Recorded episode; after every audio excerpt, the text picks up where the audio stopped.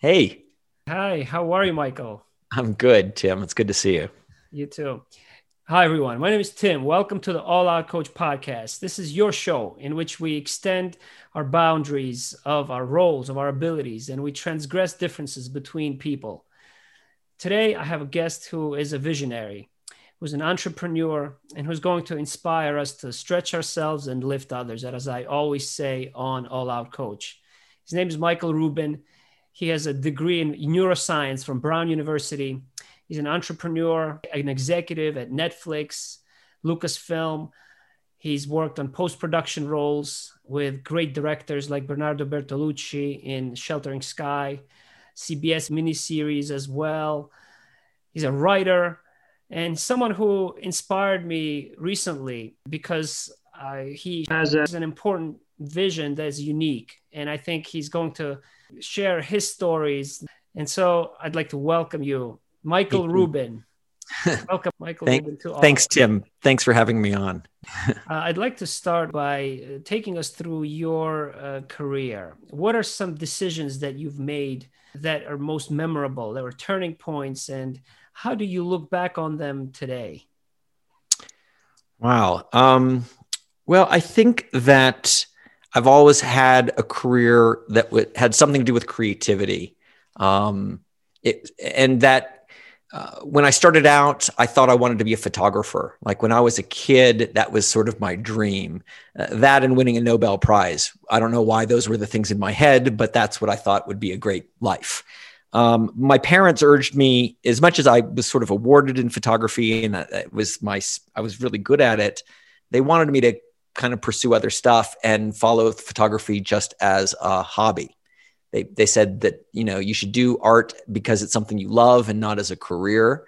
And so um, I ended up inexplicably out of college at Lucasfilm.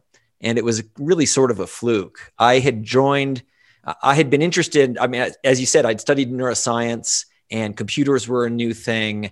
And I always loved sort of you know, marketing, but I didn't really know the term. I understood business at a very superficial level. Uh, but joining joining the company, I thought I was joining what would become Pixar. I, I thought they had been experimenting with, um, or not experimenting. They were using the Pixar image computer, which was what Pixar was, um, to do medical imaging. They were stacking up th- uh, slices of CT scans and forming 3D volumes. And I thought that would be amazing. So, literally, I spent a year trying to talk my way into Lucasfilm. They didn't have any entry level jobs, they had no internships, they didn't do things like that. But I literally spent a year sending off letters and trying to maneuver. And what I ended up with was a summer job there. But what what when I first got there. And I spent the entire summer trying to figure out how not to get fired at the end of the summer. Like that was my goal. But even that was a pivot because I thought I was going out to work on Pixar. But by the time I drove from Providence, Rhode Island to San Francisco, Pixar was already sort of fumbling and pivoting. And the VP who had hired me moved off of the Pixar project onto the Droid project, which was introducing technologies into Hollywood specifically for digital audio and film editing. So somehow that's what I ended up doing. You know, I kind of found myself at the dawn of what became nonlinear editing, digital post production. So I, I, would certainly say that kind of flexibility is useful, you know. Um, and, and, so I've had an, a series of jobs over the last 40 years where they alternate between doing things for me, whether it's writing a book or um, doing a startup of some kind where I'm betting on my own ideas.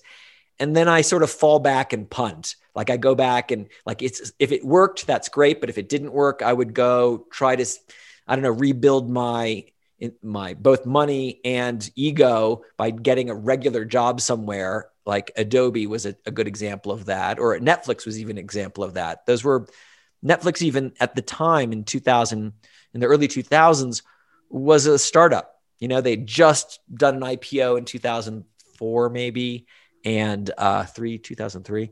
And, um, you know, so a small company, even though that's IPO'd, still felt about right. Um, so yeah, I've, I've tried to balance those things of serving myself and filling my, the coffers in my, in my soul, you know? You've been able to reinvent yourself and kind of remix yourself at various different stages it seems like of your life right? Which yeah. always we need to do. You know you I, mm-hmm. honestly like growing up i was always impressed by madonna.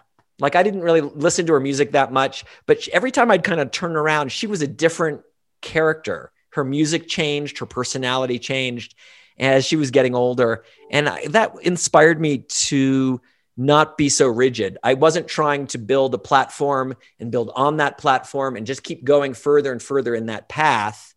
I wanted to go as far as I could go in a certain direction and get a good view from that platform and then go start another one. Try again. Mm-hmm. Just try to keep having new careers. And as something that you mentioned, when you move industries, as I've done a number of times, it's almost like like Superman coming to Earth. Like you have different gravity on Krypton. You have different issues there. He's a normal guy on Krypton, but you come to Earth and he's a Superman. I felt that um, when I came out of technology the first time and went into retail, nobody in retail understood the way technology companies innovated and iterated on products. And so it felt like I had magic powers in retail to develop things and try stuff without any of the baggage that the industry brings to it. So I really encourage people to to if if it's possible to have one kind of job, one kind of business expertise and then see what happens when you pick that up wholesale and take it to some other field and apply it in there. It uh, yes, it's awkward because you're a, a novice, but you also have this sort of magical ability to see through walls. Mm-hmm. That's what I found did you have mentors particular mentors throughout these different you know memorable turning points that helped you make those steps decisions a little bit easier because you had to transition right um, yeah i don't i don't i had mentors all along i think i've always made friends with sort of senior people at the companies i was mm-hmm. with um, mm-hmm.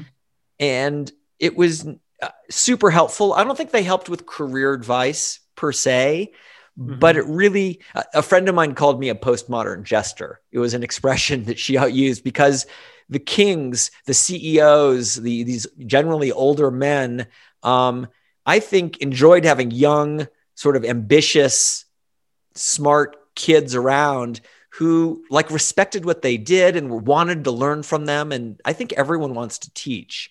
And I gave them an opportunity to just unload and almost in every job I had at Lucasfilm, at CMX, at Netflix, whatever, the senior people always felt comfortable just like after work, sitting down, slouching down in a big easy chair in their office and them unloading about their day, what they were dealing with.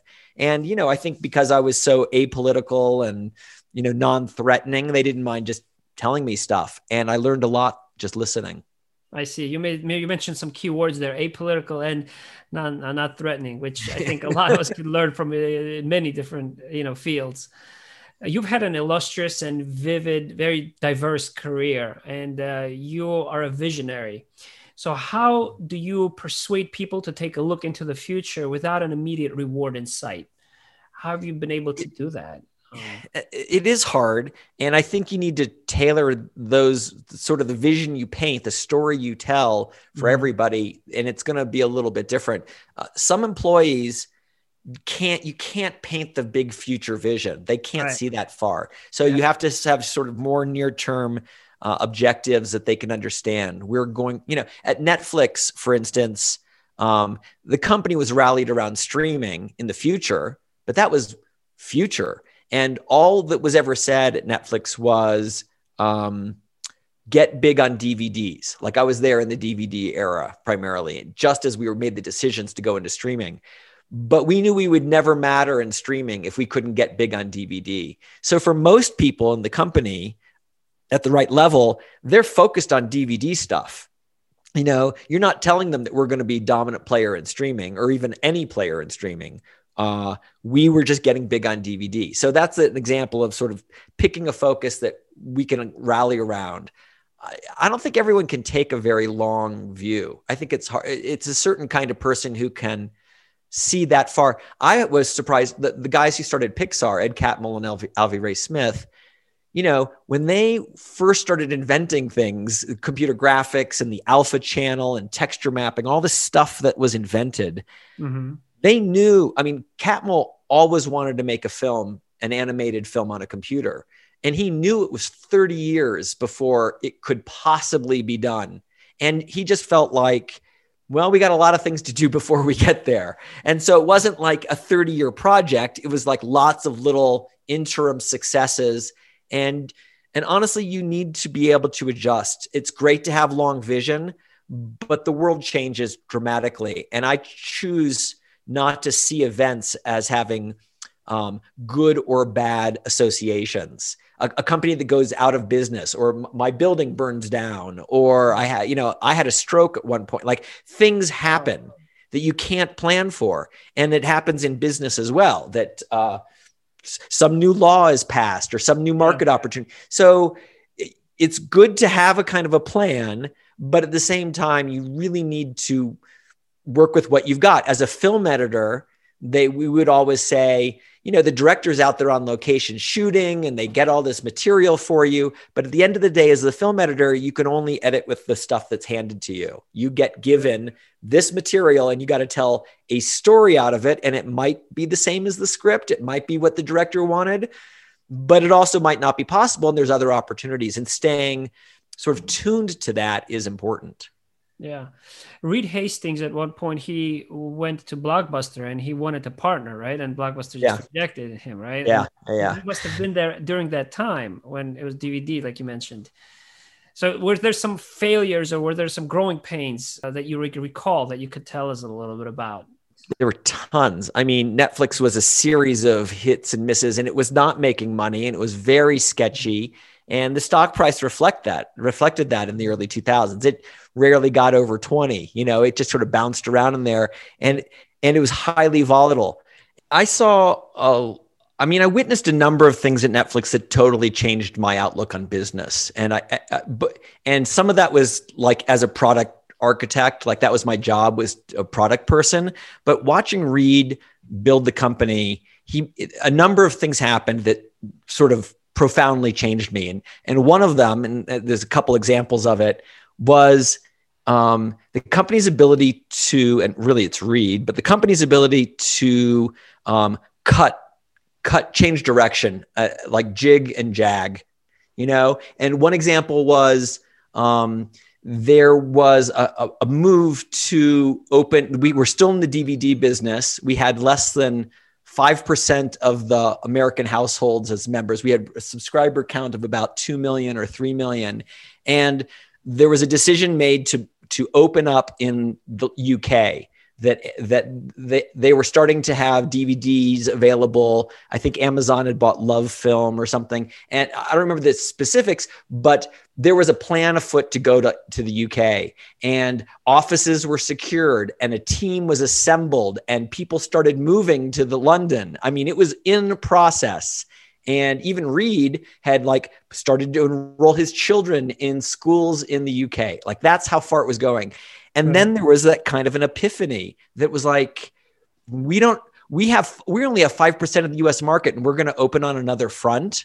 You know, why are we doing that? That's crazy. And as quickly as that happened, and in spite of all of the momentum going that direction, they pulled the plug. They just stopped and said, we need to get big in the US before we start spreading into other countries and all that stuff. Mm-hmm, mm-hmm. They did it again with the Netflix box, where a box was made. We'd been debating for years how to get streaming done. Like, are we going to a, a box with a hard disk in it where, where we download to it and then it plays, which is what mm-hmm. everyone, you know, our audience were, a lot of them were business travelers and they needed to download it to their computers. And yeah. so that there was a strong argument for that. And then there was another strong argument for making it very inexpensive. It only streams, there's no hard disk in it.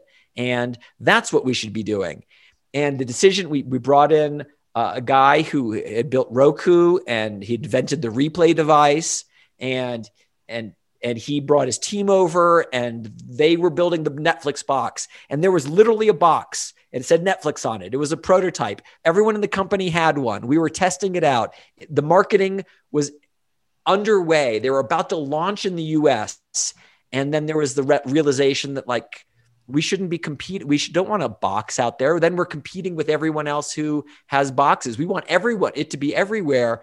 And as fast as the like two weeks before the launch, they completely killed it, totally turned it around, spun Roku out as its own company. They gave him the the technology. Netflix was actually a partner in Roku for a while, but it didn't want to be. It it, right. dis, it, it it dissociated itself as quickly as possible, and Roku went along its way, and Netflix began setting up the sort of the Netflix inside in every DVD player, every television set had this stuff in it. So I watched in any other company, you go down a path a certain distance and you just feel like you need to keep going. Yeah, yep. Success is hanging on after others have let go. And that and and, Net, and Netflix was very analytical and very dispassionate and was able to say, no, that's no longer the right decision. We've changed our mind. We spent what we spent, but now we're going to go in the right direction.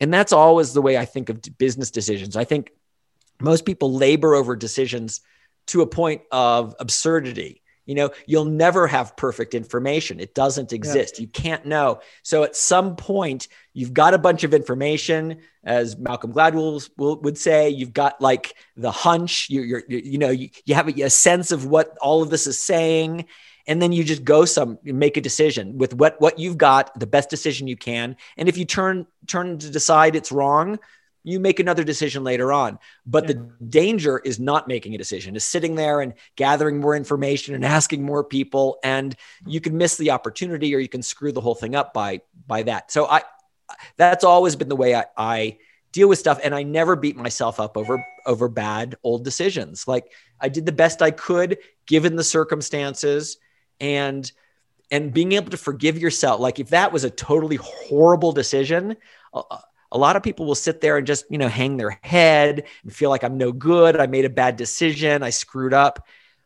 And it's often surprised people who i'm very close with who feel like i can't believe you just forgive yourself for that crappy decision you know? And i feel like i did what i could. I, I, and now I'm gonna make another decision. That wasn't right, you know. Yeah, it's important not to make the same mistakes, right? Uh, no, you yeah, should be learn. You got to be learning. learn from the from. Yeah. yeah. The other thing that happened at Netflix um, was um, many companies do a lot of testing and they iterate, and that's a, sort of a, a common thought in in business. And uh, they do little iterations you know we'll make it just bit by bit better and better as we go. And in some sense if you're a mature product there's nothing really wrong with that thinking.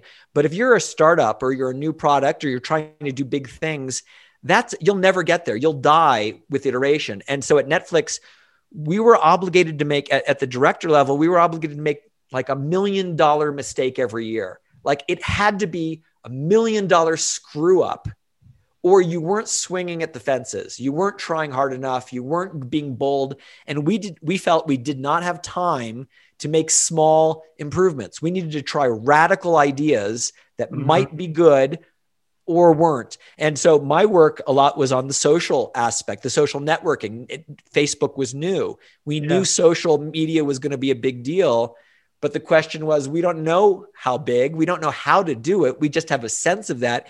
If we're right, it will be big and important. If we're wrong, I don't know. The, the win is so big that it was worth what we felt three years of experimentation and then make a hard decision at the end of that period. And mm-hmm. that was what we did. And we killed, we had an internal social network at Netflix for many years and we killed it because it was it wasn't growing as fast as the rest of the market was, which meant to us there are people who do social things, but most people don't. And what people actually value is simplicity. So let's simplify and take out things, even though it's going to piss off some of our users. It's going to make all the new users happy. And in fact, maybe that's the last thing I would say that was the most important thing I got out of product and everything there, mm-hmm. which is a, a, people tend to think about their current customer base as sacrosanct and we're going to talk to our customers and we're going to learn from them and make them happier and happier and happier and that, again, that's great if you have a very stable, large audience. But if you're growing, you have a million customers and you want to have 5 million, that means there's 4 million people who do not use your product today. And instead of asking the 1 million who do use it how to make it better, you need to ask the 4 million who don't use it why they're not using it and what they need. And what they need may not be the same as what the 1 million who, who are in there need. Mm-hmm. And you need to be willing to upset the 1 million to get the 4 million. Yeah. And that was a constant process at Netflix of sort of pissing off one group to build to the next yeah. group. And we only tested non-users, or not only, but we we spent a great deal of energy testing the people who were not using the product or were just starting to use it so they didn't have any baggage and they would give us the clearest feedback yeah yeah uh, yeah and a lot of those strategies are contrary to what you learn from a lot of sales executives but it, it's it's a great example of being a disruptive organization that had very unreasonable kind of very lofty goals that they yes. ultimately reached right yes was it our a product i guess we were product managers which was uh-huh. traditionally an mba kind of position at a company it's business right. and it's creative and the experiment they took with me and one other guy was let's not hire MBAs. Let's try people who uh, who understand business, who understand right. movie, have deep movie knowledge, yep. and see what they would do. Mm-hmm. And it was a complete radical experiment. I I was okay. I learned a ton. The other guy who I was with, uh, uh, Todd, exploded. Like he's been there for 20 years. He practically runs the organization. It right. was the right decision. It was a great decision, but it was unpopular. I mean, it was it was kind of left brain thinking, you know? Mm-hmm, mm-hmm. Uh, the culture in terms of the decisions going against consensus, because as a leader, you have to disregard consensus, uh, which is uh, sometimes, yeah. Right. Yeah. Uh, sometimes. So, did you see a lot of that take place at Netflix uh, and, and those decisions that were made? I'd say yes, but it's not the way you think of it. They weren't going against consensus. The way it was done was everybody was an independent operator. And so, for for example, on the product, on the, let's say the website, we're building how the website does something or what the audience we're going for. Yeah. Quarterly, we would have these review meetings with the officers of the company. So we are directors. Yep. There's about five of us who run the product, and we would sit down in a in a little theater that had Reed and Ted and Pat, the CMO, the chief content officer, like every all the officers sitting around, and they would Socratically debate with you on stage why you were doing something, how you were interpreting that test result, why were you thinking that way? That's ridiculous. Mm-hmm. And they're yelling at you, and you're yelling back, and people are crying, and it's very hard. But they did not want you to do what they said. They wanted you to make sure you were resolute in your own decision. We were the pro- the experts. They yeah. had domain expertise that we should get mm-hmm. feedback from, but they would let you go if you just did what they said. They would let you go if you just did what everybody was feeling was the predominant thing. Your mm-hmm. job was to be the expert and to tell them why we're going this way. And you needed to have, you know, I've I've heard all of you. I've thought about it and mm-hmm. I'm going to go the opposite way. And if you were right, you got a ton of cred there, which gave them, they like gave you more slack going forward because you had that instinct. If you were wrong and you disregarded their input a lot, eventually you would lose your job. But it wasn't that they, you needed to convince them. You just needed to make sure you heard everything and were making good decisions. So there was no consensus building really. Yeah, I see. That's great insight there, Michael, because I think that is what really differentiates this company that embrace this friction of ideas. Because you know, leaders who are in, who are unable to manage friction of ideas uh, ultimately result in friction of people. That's how Eleanor Angelidis referred to uh, that you know kind of diversity and the beauty and brainstorming and different backgrounds. Um, she's she was the first global di- diversity director at Amazon, and mm-hmm. so that's what that reminds me of that experience at Netflix you just mentioned. It was it was it was um, an interesting culture in that sense. You know, yeah, it was a really it really encouraged. I mean, the thing that we valued at the company there was a short list you've probably seen the culture deck that was created at, at the company mm-hmm. uh, there were values that we wanted to have at the business. And and I will say this, when the company started, you could say that we were in the film business, the film technology distribution, movie watching business, but I would say the officers of the organization all had a second important agenda, which is how do you build a company that doesn't suck when it gets big? It's startups are fun and exciting, and everyone there's right. a lot of energy. And then as they get bigger, they're boring and moribund, and there's a lot of rules, and it's not fun. So what happened between point A and point B? And the and they worked tirelessly to figure out how not to be that crappy big company when they were a cool small company. And part of that was these values. And one of the values was, you know, I want great teammates. I want to work with people who are great. Um, yeah. I want hard problems to solve, right? And I want to be mm-hmm. treated like an adult.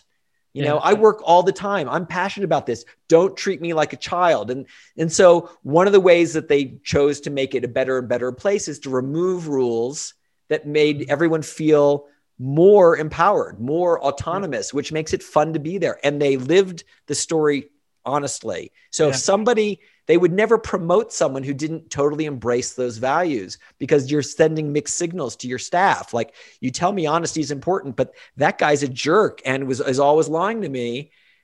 And I guess if you promoted him, you don't really care that much about that rule. Right. And, and so very sincerely, you know, they believed in no brilliant jerks. You know, if someone is difficult to work with, it doesn't matter how good they are. It takes away from the joy of being there and that's not tolerable. And and they lived it. And mm-hmm. you know, we talked a lot about Enron had those had words emblazoned in their lobby that said honesty, integrity, whatever.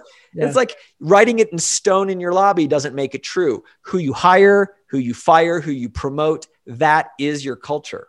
And that's that was what Netflix did very well. Uh, yeah, I agree with you 100%.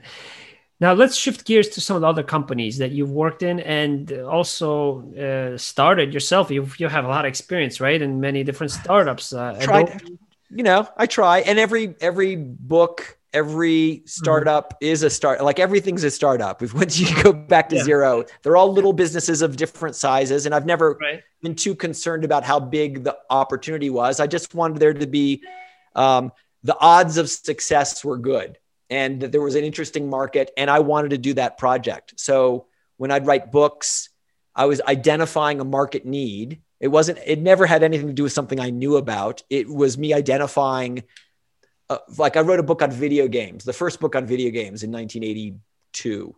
Mm-hmm. I knew nothing about video games and I knew nothing about writing books, but I had identified a market. And the only way for a, an 18 year old, for me in college, to capitalize on what I felt certain was the future was to write a book that would surf that. Some kids would go and make their own video game if they were engineers. Some kids would mm-hmm. quit college and start a company. But my ex, my way to to deal with that was to write a book about it.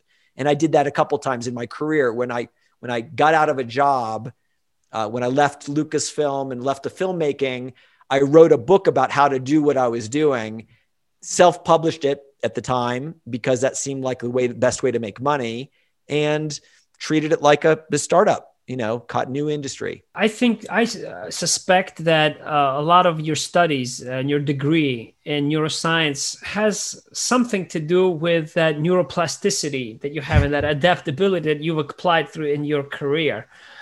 Do you, do, do you agree uh, about that? How have you utilized some of what you've learned and how you observe other people you know you think- I, yeah. I don't know that I'm great at it. I, I think that my strength partly is I'm sort of even when I was young, I was kind of a grumpy old man. You know, I you know, you look at the market, you look at a product, and you you yeah. say, "Here's a pen," and a lot of people would just use the pen.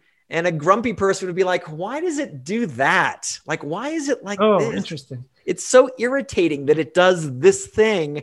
Why?" And and then you start researching it. Like why why doesn't anyone make pens that do such and such? And you know if you do that all the time you're always kind of grumpy about products and feel like people are missing market opportunities. If you really have a ton of confidence that like i can see the future i know like that pen would be way better then you need to decide is it worth my time is anyone thinking about it? You know execution is everything you know not just the idea but can i do it? But i would do that all the time. I think i have sort of an abnormal unhealthy level of self confidence. And if I think that the pen could be better if it was green, and no one makes green pens, I might just go make green pens. You know, just just to, just to, because. Yeah. Uh, yeah, yeah. So I'm not sure I'm great at uh, working with building teams, the kinds of stuff that a lot of entrepreneurs are great at building building that. I I right. prefer to um, I just get very enthusiastic about the stuff that I think I see in the future.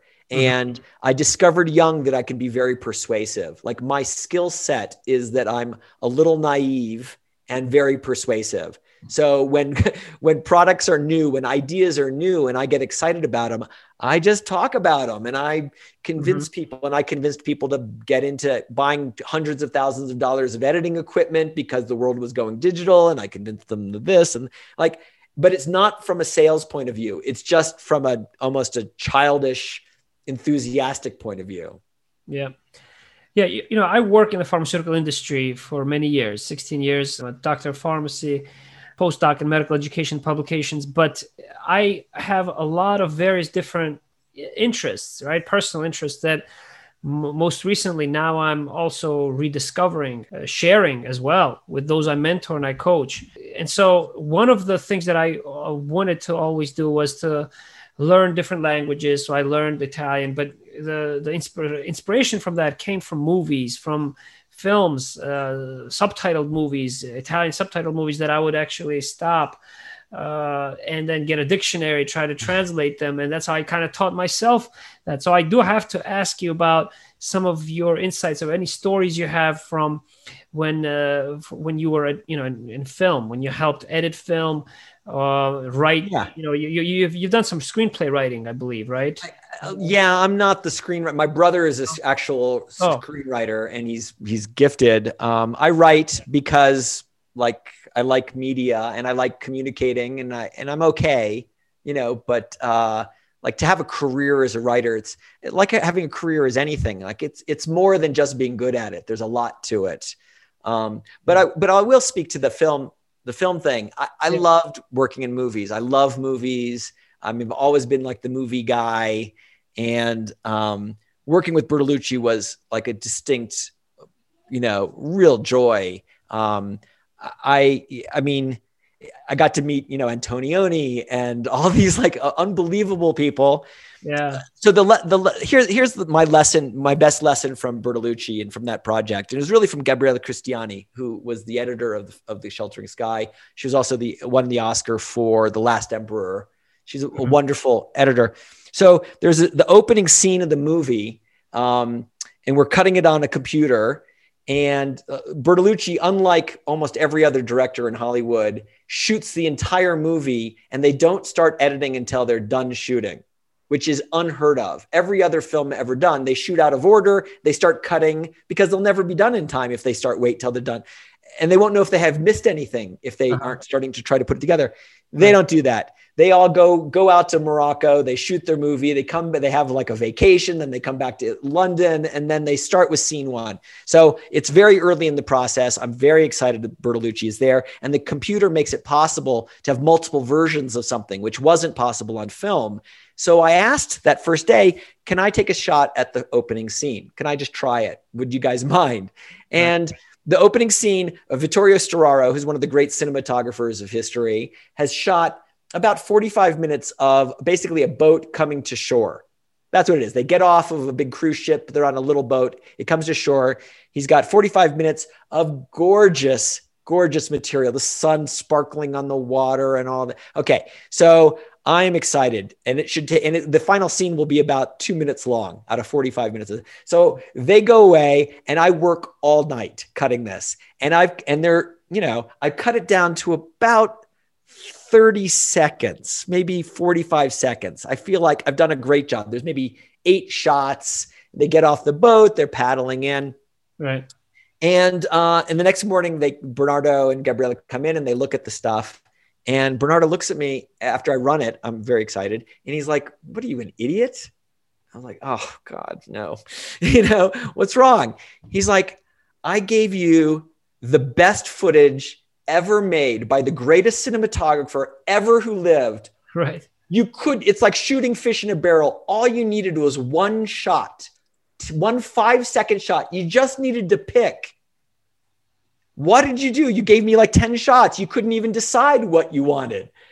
Uh-huh. Ah, and so he walks out. I'm like, I'm not crying, but I'm definitely shaken. Right. And the lesson that, and Gabriella kind of leans over and is talking to me. And at one point, she's like, You got to remember that editing is not throwing out bad things, editing is throwing out good things to make the remaining things better. Hmm.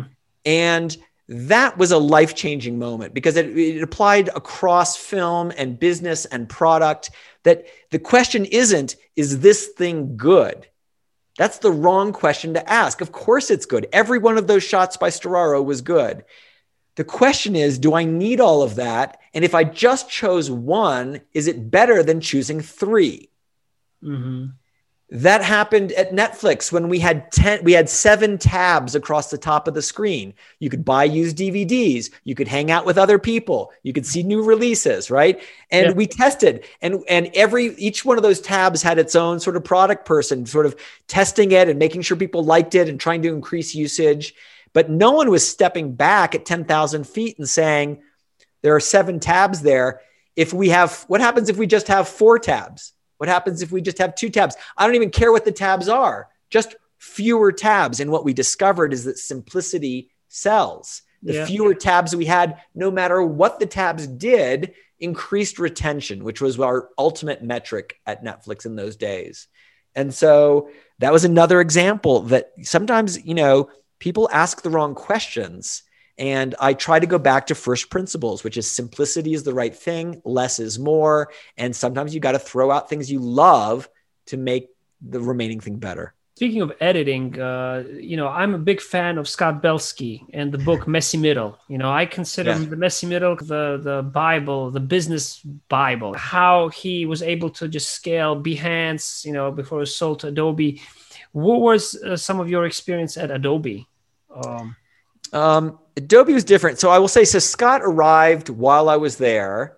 Mm-hmm. He left while I was there, and they dragged him back just as I was, just as I had left. So he had left Adobe and then came back in his current role. Um, I think Scott is great. He was the best, the best thing that happened to Adobe. I, I honestly feel that way. Um, I had trouble in Adobe. I'm not great in giant Borg like companies. And my mm-hmm. role at Adobe was to be sort of leading innovation. And mm-hmm. so the question is, how does a giant organization like Adobe innovate? And I was embedded with the research group and I, you know, and I loved working with them and their research is phenomenal. But Adobe doesn't really innovate as a culture. Adobe grows by acquisition. They are the mm-hmm. Borg, almost literally. I see. you know, they don't want to take those risks. They don't want to do that stuff. They want, I mean, they try some stuff, but I don't believe it's the core of their, their of the company's value. They really would prefer to just to let everybody else slug it out. And when they find the winner, they go grab them and then pull them in. And the company has to figure out how to, you know, incorporate that into the organization. Mm-hmm. I don't really like that. And certainly as a person in charge of innovation, you know, I was trying to make a case that, you know, we need to be able to release fast and dirty and try things out and see if they work and close it down. And everyone's super excited that that's how you do it. That's the modern way to innovate products. And then it reaches the highest level of the organization. And they're like, well, we're not going to release an Adobe product that isn't good. Like you need to do six months of testing on that thing and and and have a market release of the product and and we're saying no no it's not going to be good. It's going to be buggy and it, we're not doing any marketing. We got to find out before we pimp it. We want to know if it's good. And i don't think adobe was particularly good at that. And i didn't like being in a culture as an innovator like that. They mm-hmm. I, I helped a little bit with the thinking about subscription services. I just come out of netflix and i think adobe was new at figuring out how to how to create the the subscription way they were going to approach business but I didn't think there was a good like product market fit between me and Adobe. I, I have um, great respect for the organization, and of course, I'm glad that Scott is there because he's amazing. But I, it wasn't where I wanted to be. I, I prefer small startups. Uh, so, uh, you know, your current project, Droid Maker, uh, hmm. Michael, can you tell us a little bit about that? Uh, well, what are you currently involved with? My current project is actually so Droid Maker Droid Maker was my book about Lucas and Pixar. Mm-hmm. Um, and that was a, a, labor of love. Like I had always, I thought someone would write about Lucasfilm and Pixar, and no one ever did. Like by 2005, as the la- the third of the the new trilogy was rolling out, was going to roll out, I thought someone should have written this book, and they never did. So I had to write it, and so that was Droid Maker. Um, my current work is largely in photography. I feel that every human has a camera. Uh, of course, every human has a camera now, which is in the billions. And so, therefore, it should be a renaissance in the photographic industry. But it isn't quite happening the way I like. People have the cameras, but they don't know anything about photography. And it reminds me when everyone had camcorders in the in, at the turn of uh, around 2000, but they didn't know anything about filmmaking. They just had a camera, so they would shoot lousy stuff. It couldn't be edited because it wasn't shot well. They didn't know how to use the editing tools particularly, mm-hmm. and so there were just sort of clips of video, but there wasn't really movie making. I think that there's a there's an opportunity to really educate people about photography and more than just the you know the little snapshot you take, but to take pictures that we like more and to to, edu- to, to evangelize that for consumers. So I'm fully moved. I, I had a business called Neo Modern mm-hmm. in, in, San Francisco, which I closed during COVID. It, it was about three years old, and I I just couldn't confront the what ha- was happening in retail. It was a bricks and mortar retail business on where people walked into the gallery with a phone. Our staff were experts at Photoshop.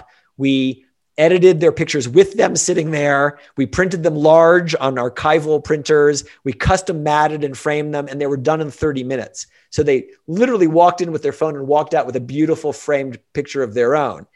I loved that, but my interest in it was not the gallery. It was putting it online so people could have that experience online. And I couldn't quite get there before COVID killed the gallery.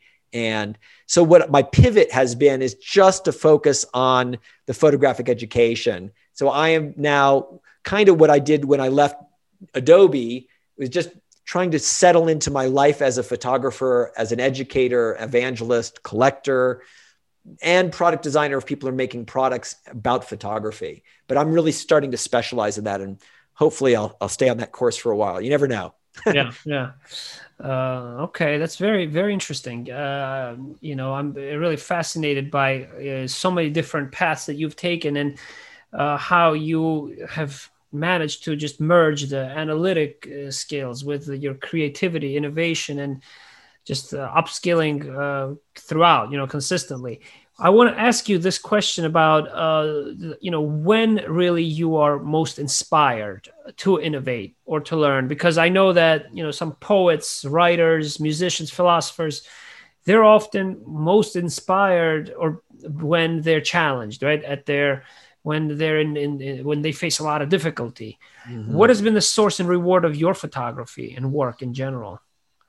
Wow, that's a good question. Um, I agree that some of the best art comes out of that pain, right? You're right, you're yeah. transmuting, you're you're you're processing your pain, your anguish, your sadness, whatever it is, yeah. and instead of just sitting around moping, you channel it into some sort of creative thing. And and I do that as well. I've often felt that I've never become the artist I really wanted to be because I don't have enough pain in my life. Like I'm a little bit the business side of my life is done very well. And so it's hard to really feel the level of angst that you know a lot of great artists like descend to. But again i try not to judge too much. And i create because i can't not create. It's it comes from a place of uh, like i don't know how i don't know what I, life would be if i wasn't just making things and trying to make them in different media whether it's a company or a book or a, a chair or a logo or a photograph. They're all coming from the same place of just keeping my mind active and being curious about stuff. It is true that like when things get really lousy, like during the shelter in place stuff, or when my company closed, or after my stroke, or any any mm-hmm. of that those moments, mm-hmm. it is true that the the creativity uh, is fertile because you're just you're, you, it's nice in a weird way. It's nice to hit rock bottom. I don't know. I it, like there's no what happens is you no longer have the fear of failure because you're already like whatever. Just i can i can't i can't have any worse stuff happen so i'm going to do this thing. And right, right. and, and this the key to success is really just getting up at bat to keep getting yeah. up every day and trying again. It doesn't matter if you succeed or fail. Uh, as i said at netflix the metric wasn't whether we succeeded the metric was whether we were making try where we were trying big things so i try to remember that to just yeah. when i think when I think I can't think of another creative idea. I've had my best ideas already. I'm never going to come up with something. I surprise myself. I'm like, oh, well, that's well, that's good. I like that. That was a good idea. Yeah. I guess I, I believe now that maybe it is, if not an unending well, uh, as some authors say, the genius isn't something you are; it's something you have. It kind of it comes to you and then it goes away. It's not you. You're not the genius. You're just a vessel. And I like to try to make myself a vessel for great things to happen. And I don't take it personally if they screw up, and I don't take it personally if they're super awesome. Like it's it's not mm-hmm. all me. Yeah, some of the best musicians. I think that's how they refer to their talents. Their you know God given talents that they have. It's, uh, they refer to it as being the vessel of the of the instrument. I get it. I get it. I can't tell you how often I've taken a photograph and I look at the picture and I think, I don't know where that came. I don't know how I, I love the picture and I can't believe I did that. I don't even know how I did it. I couldn't do it again if you asked me.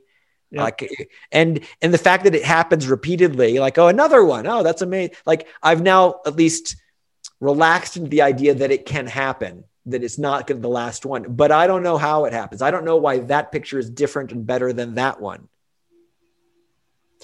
those of you who are listening uh, to all our coach to this episode here uh, just take a look at some of the photos and some of uh, the creative work from Michael Rubin, because from my perspective, uh, they, there's a message, there's an emotion, there's a, a, there's life that uh, that you convey in a lot of your work, the photographs that I, I see, you know, from my uh, perspective. So, so I've I've been truly inspired, you know, by kind of learning a little bit more about photography.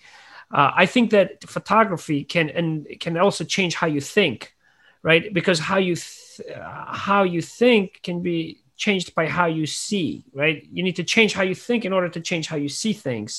So as an entrepreneur, probably you've you've had that uh, enthusiasm, which is clear uh, like Winston Churchill says, uh, success is just going from failure to failure without losing enthusiasm, and, and what, that's what I love. You know, uh, from you as as I hear you telling these stories, it's clear, and, and you've gone actually from success to success without losing enthusiasm. It seems like no, not just there's, there's, there's, failures in the middle there. Don't, right? don't you know, we tend to remember the high points, but I try to remember the low points too. Um, yeah. you know, I, I want to add in a small anecdote. It's something I, I, observed in college and it stuck with me for all these years.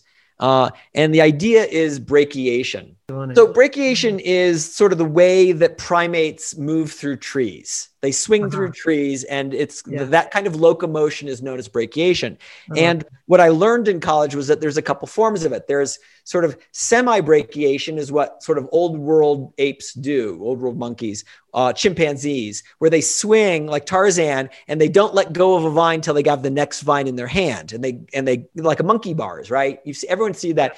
And in my life, that's how I kind of lived, which is um, I didn't let go of the last thing till I had the next one. I didn't break up with someone till I'd met the next person. I didn't quit my job till I found the next idea.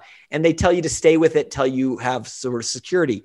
It's totally safe. It's totally smart. We are descended from the, those apes, and or you know we have common ancestors, and it makes sense to me that we semi-brachiate. But there are full brachiating primates, the spider monkeys and gibbons swing in in you know New World monkeys in they swing and then they let go and they fly through the air and then they grab something much farther away on the other side. And because of that, they are, have prehensile feet. They can grab with their feet and they have a prehensile tail. So it's like they have five appendages that are equally good at grabbing. So when they let go and they fly through the air, it's dangerous, but they're highly skilled at catching something and, and deciding as they go what they're going to catch. They're not mm-hmm. playing it safe. I always aspired to be a full brachiator. I always loved when I meet someone who would say, "Oh, I just quit that job; it sucked." And I think, really, and you don't have a job now? You're just like unemployed. Like, it, it, it felt like the right way to at least try to be very often. I could feel, and so I can feel when I'm moving through things that I don't want to let go because I don't know what I'm going to grab next. And at this point in my life and career, I've now tried to feel like I'm a spider monkey and that I have great skills at catching something and I shouldn't be so afraid. Like you still want security, but I now much more will let go and not know what's on the other side and just fly through the air. And that's sort of my practice. I like to, I uh-huh. also think, I mean, it's not totally related, but like, I feel like I'm always moving pieces down the board. That's the kind of my mental metaphor. And when I hit an obstacle moving one piece, I just move, start moving another piece. Like I don't get mm-hmm. hung up that I've hit an obstacle there. And, and so if that's one, maybe that's a, that, that first piece is a product design of some photo product and I'm moving it down and now negotiations have stalled or they're waiting to raise money.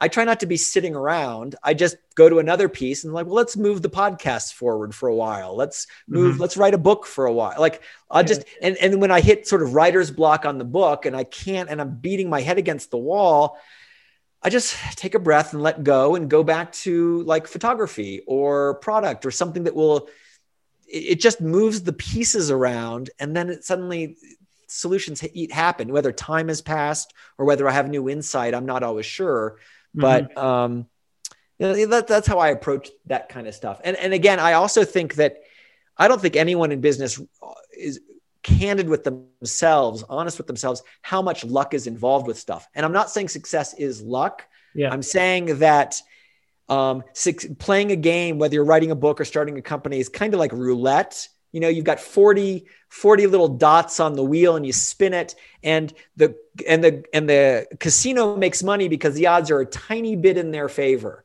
And so if they just do it all day, they win enough. They win more than they lose. And the odds are against you, although you might randomly win. But as an entrepreneur, I'm covering over spots on that roulette wheel. Like if I have a great team, that's one spot. If I have great technology, if there, if the law changed and suddenly is favoring me, none of those things alone make a win. Uh, and you have to kind of do that. But at the end of the day, you still are spinning it you just have moved the odds from being slightly in the casino's favor to being more dominantly in your favor. You mm-hmm. still might lose, but if you keep getting up and spinning the wheel, eventually, like the casino, you will win more than you lose. And I think that's all you can really hope for in business is that you set yourself up, you move all the pieces in the best way possible. And when you roll the dice, it doesn't really matter whether it wins or loses. It matters that you just keep doing it. Because if you do it enough after 40 odd years, your wins outpace your losses. Yeah. If you do it right. Yeah. And that wind of luck can kind of blow your way. It can. It can, yeah. but you can make it the odds a little bit better. May the odds be in your favor. They're never perfect. And like people look at Netflix all the time, but but Netflix is very and you know, Reed says this all the time. He's quick to point out like we did everything we could in early 2000s, but if Blockbuster had done something different that we didn't control, it would have gone a different way. So yeah. was it our genius or was it just luck that the laws changed or the blockbuster was stupid or this or that? It's you know, we ended up winning and so you can in hindsight you can say we were smart, but I think everyone understands there's so many moments of lucky things that made it possible for that to work. Yeah.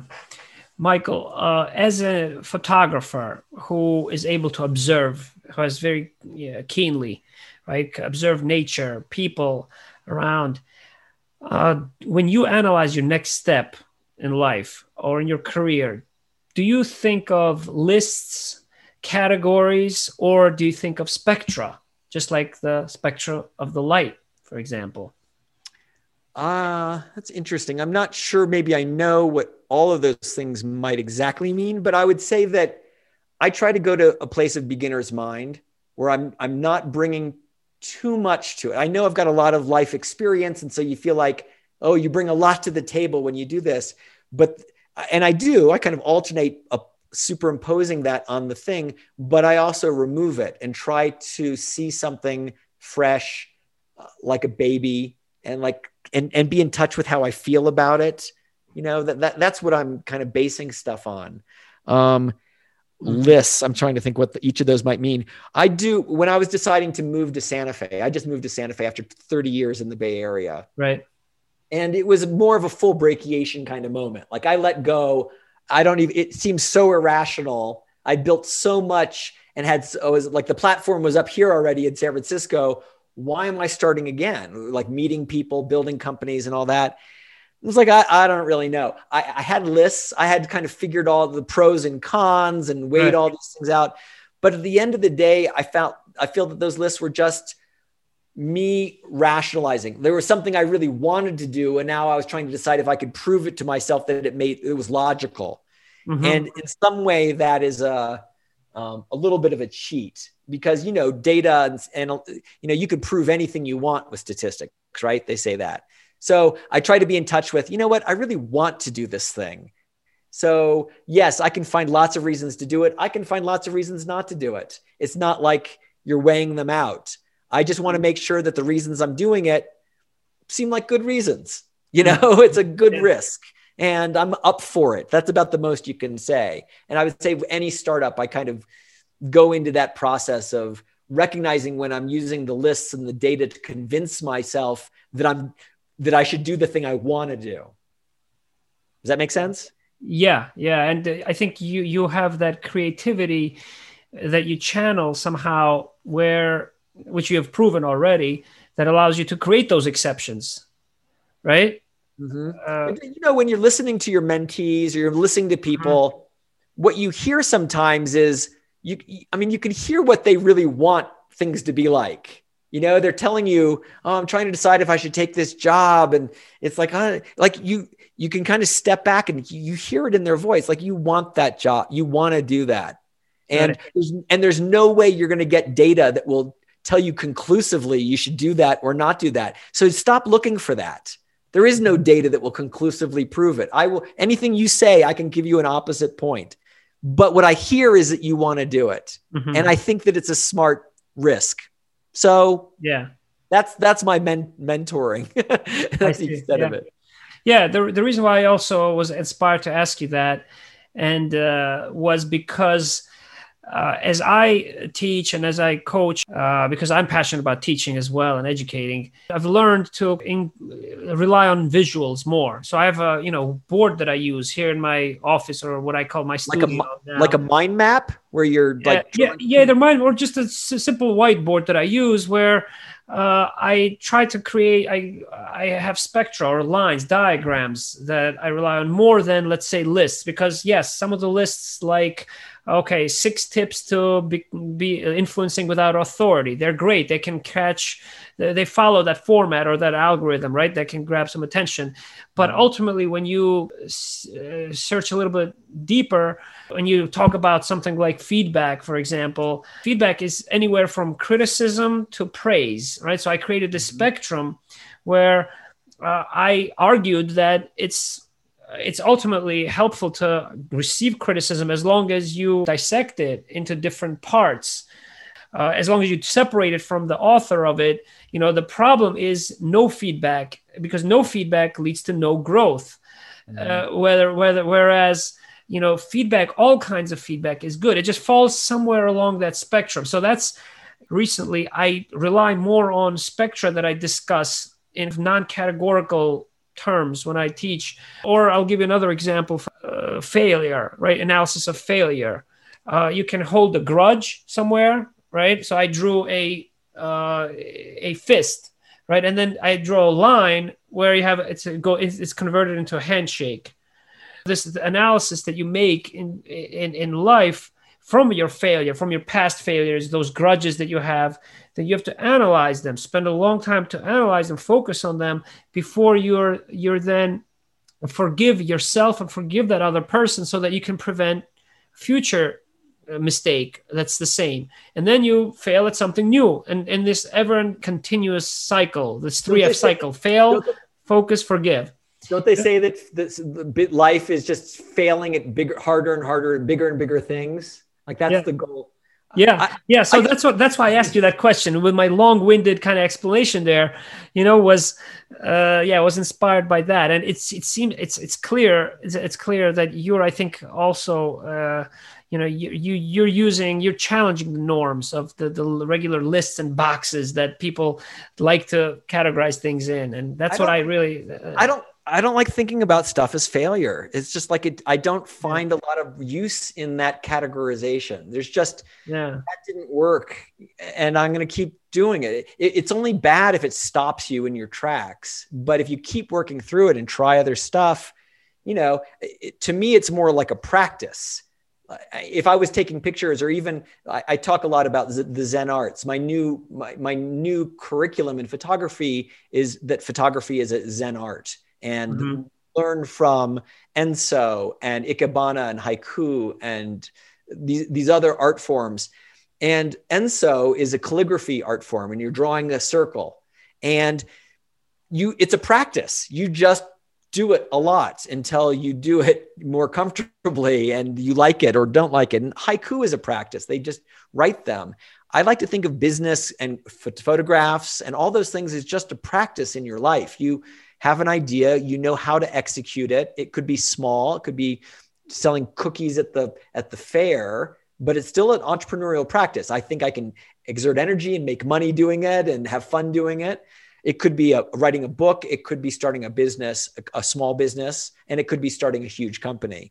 But in each mm-hmm. case, instead of making it such a monster thing in your mind that you failed at because it didn't come out the way you thought, instead it's like the outcomes are, are infinite. There's a million possible outcomes. What I found is that I imagine how great it would be if this thing succeeds. And I also imagine how horrible my life will be when it fails. And what I've come to recognize is that it's never the extremes. It's always some other thing I hadn't thought of. It's it didn't fail that way. It didn't succeed that way. It's just like here. And now what do I do with it here? Do I and I make a new decision about it? So I really push back when people feel like they failed at something. I think that's a not a useful construct. Yeah, yeah. You remind me of uh, Domenico Modugno's song "Meraviglioso," where he tells a great story in the lyrics of this song, uh, intended to lift this person who's about to fall off a bridge and just to come, you know, because uh-huh. he's so he's in such despair. And there's an angel that comes in and just tells him that your despair is actually someone else's happiness somewhere else. So it's all relative, and you know your positivity is just clear. That's what's been uh, prob- probably I, th- I think has been essential to your a lot of the success that you've had in your career. I think that uh, people will, will listen to it in our on our episode from our discussion here and take cool. away. I think. Um, yeah, I'm I'm just uh, truly also fascinated fascinated by the fact that you've you've met Michelangelo Antonioni, Bernardo Bertolucci, and I'll ask you some of your insights a- afterwards. But uh, you know, from the silent movies, these black and white, right, and uh, films that still nevertheless tell a story. But is there one timeless lesson or tip that you'd like to share before we conclude our discussion here with the All Out Coach listeners? Oh man, well, I mean, I think I've I think I've probably laid out some of my the most important things to me uh, as far that I've picked up along the way. Not being afraid to try stuff, like and and to get. I mean, the positivity for me comes from a, a sort of naivete and I don't think it's, I don't think your noviceness, the lack of experience is a detraction. I think it's often an asset. So when a lot of people look at what's going on in their world and they feel like, I don't know anything about that. I don't know how to do that. I've never done that. And I think the difference for me has always been everything always seems sort of doable. When I'd meet Bertolucci or George Lucas or any of these people, mm-hmm. like I guess the thing you start to recognize is God, they really are just people and they are just sort of flawed and trying things. And sometimes they've had great success early on, which gives them co- confidence. But you can have confidence without that early success. You could just be naturally confident. And I have that sort of uh, un, irrational self-confidence and it can be very useful particularly when you're new at stuff you just try it look at those kids on skateboards who yeah. do these tricks over and over collapsing right. crashing right. like i would never do it i would be i all i can imagine is all the pain and right. yet they do it they push through it and then they nail it the trick and then they get the feeling for what it feels like i would say visualize what success feels like and then just start feeling that success that's a that, like, yeah. Thank you. That's a perfect way to end uh, end this conversation that I know will continue next time you have a project and you have a book. So I'll thank you very much, Michael. Thank you. Very, you're always welcome to be a guest on All Out Coach. Thank you for inviting me on. It's great to talk. I hope this is helpful. It's helpful and it's inspiring. Thank you so much, Michael. Great.